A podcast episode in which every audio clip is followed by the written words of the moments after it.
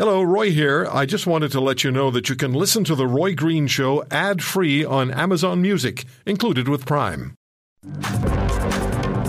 This is a very interesting, very interesting poll that was done by the Association for Canadian Studies and conducted by Leger.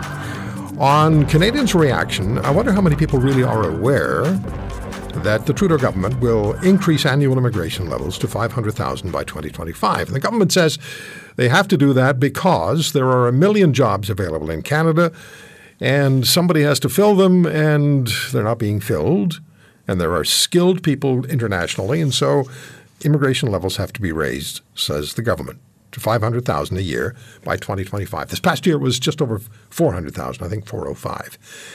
Now, and I'm not going to get into the details, our guest will do that, but I found this really interesting. 75% of people who responded to the poll are very or somewhat concerned that the plan to raise the immigration numbers to half a million a year will cause excessive demand on housing, health care, and social services. As we said last hour when I promoted our conversation with Jack Jedwab, those three factors of Canadian life are under tremendous stress. Our healthcare system is a chaotic mess. It's costing lives. It's costing lives. Housing is a crisis, and social services, well, not far behind. Now, I understand the Quebecers are more open to increases in immigration than the rest of Canada, and Montreal, particularly non francophones, much more open to immigration increases than uh, the residents of Toronto and Vancouver. Jack Jedwab is the president of the Association for Canadian Studies. Jack, thank you uh, for coming on. Do you want to start with the national numbers, or do you want to start with some of the more um, urban numbers that you put you, that you came up with? Where do where do we uh, start? Uh, let's start with the national numbers. Okay, actually, Roy, and uh, it's a pleasure to be here, Roy, and always good to uh, speak with you. Uh, Thank you. So on the national numbers, basically, uh, the question was first put to respondents is about levels and how they feel about uh, whether we're admitting too many immigrants, uh, the right number, or uh, not enough. And uh, by and large, what we see is that about 48% of Canadians think that we're admitting too many immigrants. That's without that's with the projections, right? Because we have two questions. One question uh, simply asks whether there are too many immigrants being admitted without the numbers, and then we advise people what the numbers are and ask the question again. So without the numbers, uh, it's uh, about 42% of Canadians that think there are too many, 43 think it's the right number, and about 14 think there's too few. So it's still it's not a majority that feel there are too many, but it's still a sig- very significant minority relative to previous uh, surveys uh, that ask the same question. And then when we share the numbers, which you mentioned in your uh, opening remarks, uh, uh, it jumps up by about uh, six points. So nearly half the population thinks there are too many when they hear the number 500,000 in 2025, and and then it's sort of split the the the other way in terms of whether people think there are not enough or the right number. That's about 35 percent. Another 15 don't know. So there are concerns that Canadians are expressing about these projections, and the federal government uh, certainly, and the provinces and, and cities uh, need to address those concerns as we go forward. Because, as I think you also pointed out, uh, uh there are a lot of jobs to fill, and industry yeah. is putting a considerable degree of pressure on the government uh, because of the labor market needs to raise those numbers because they're uh, desperately looking, in, at least in some sectors, for people to fill those jobs. Mm-hmm. It's not a concern to be dismissed that uh, Canadians are concerned about health care, that they're concerned about social services, that they're concerned about housing, all of those three factors, and they encompass a lot of you know of our daily lives. Uh, they are heavily impacted by the um, inflation, by interest rates climbing, the energy crisis, just the global uncertainty now. So that's part of the equation. How much of a role does it play overall, do you think? Yeah, I think it plays an important role. I'm a little less inclined to be concerned, even though I understand the way some people may be thinking about this uh, in terms of the access to health and social services, because the health and social services uh, situation, on the one hand, uh, does need more people. To the extent to which a lot of the people coming here, in terms of our process that is selective for a significant percentage of those people coming here, identifies people can help us in terms of the health and social service needs. Uh, that's another thing to factor into an evaluation of whether there are going to be increased challenges associated with uh, migration, and also, you know, the migrants very often, since they're very employable, contribute to the tax base that's needed to support that health and social uh, services system.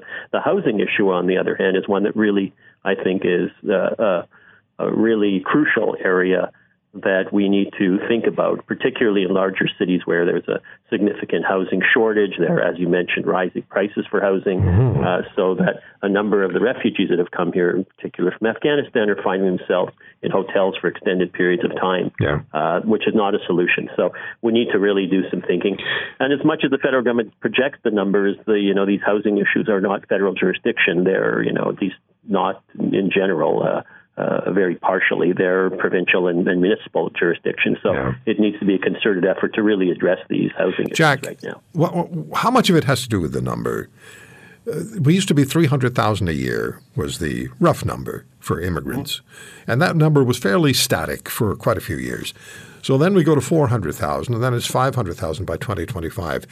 How much, I'm not saying people are racist at all. I'm just saying people might think, given where we are, given what the, the shape the country's in, the questions we have, the issues we're facing, the challenges we face, can we absorb another 500,000 newcomers in the country? Is that a factor in the answers, do you think?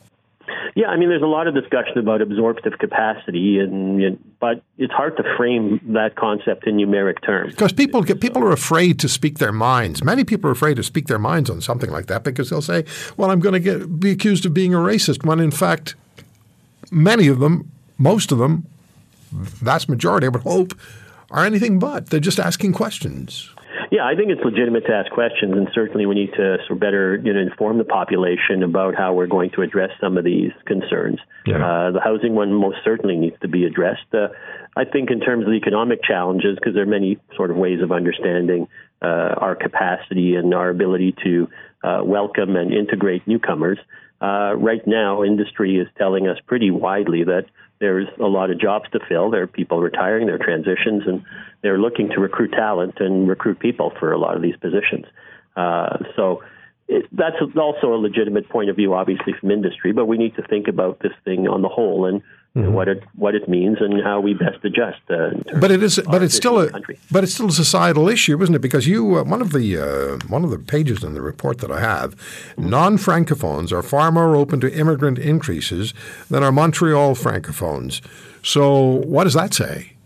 Yeah, in Quebec, that's the case, and it's interesting because I thought it was somewhat paradoxical that Quebecers were more open to immigration than other Canadians, independent of that difference between francophones and non-francophones. But again, in this particular questionnaire, we don't put the language piece in the mix, so there's no very often in these types of polls around immigration in Quebec, they'll say, given the situation of the French language, do you think we're admitting too many immigrants, not enough immigrants? Once you put that piece in the equation, the, the percentage in terms of the responses reflects more insecurity on the part of Francophones. Yeah, Montrealers much more op- Montrealers much more open to immigration increases than folks uh, in Toronto and Vancouver. In Vancouver and the people in Vancouver, independent of whether they're Francophone. That surprised you? Which was interesting. I was a bit surprised by it, but again, you've you've withdrawn the language uh, piece from the equation in this by not putting that into the question. You're putting yeah. pieces around. By now, by, Jack, by, by, by now, we should have had to resolve this language issue. We've had decades, centuries.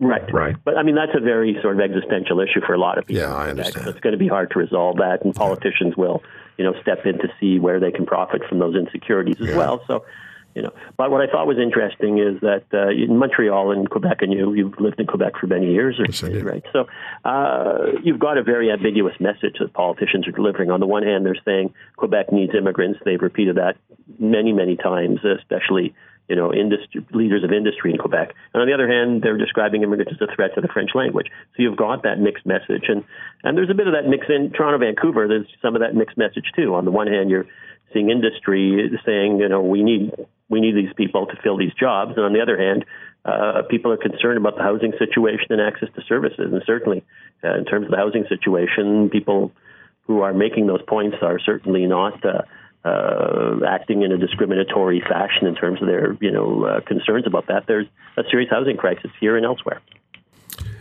Two quick questions for you uh, to wrap up. Do demographics and gender breakdowns enter the picture here? Well, demographics are important. Quebec demographics are very important. We've got an aging population, and that's true for the rest of the country. It's sort of it's a bit uneven, but uh, immigration is the single factor in terms of addressing our demographic challenges and the aging of the population. In fact, in ter- according to StatsCan's census release, it's the single thing driving labor force growth in Canada right now because of the aging of the population. Uh, it's it's uh, the labor force growth comprises immigrants to a very very significant degree. And what's the takeaway from this poll? Well, I think the takeaway is that there are, you know, that clearly Canada does need immigrants from an economic standpoint, but clearly, in terms of some of the social issues that you know arise from immigration, uh, there are things that need to be paid attention to more seriously, and we need more collaboration between each level of government in addressing some of the concerns. So, if if uh, you're the government and I'm the opposition party, just hypothetically, or flip it whichever we want to do it. If we see these numbers, see this information from the Association for Canadian Studies poll on Canadians' reaction to the uh, government raising the immigration level to half a million in just two years, um, how do you play it?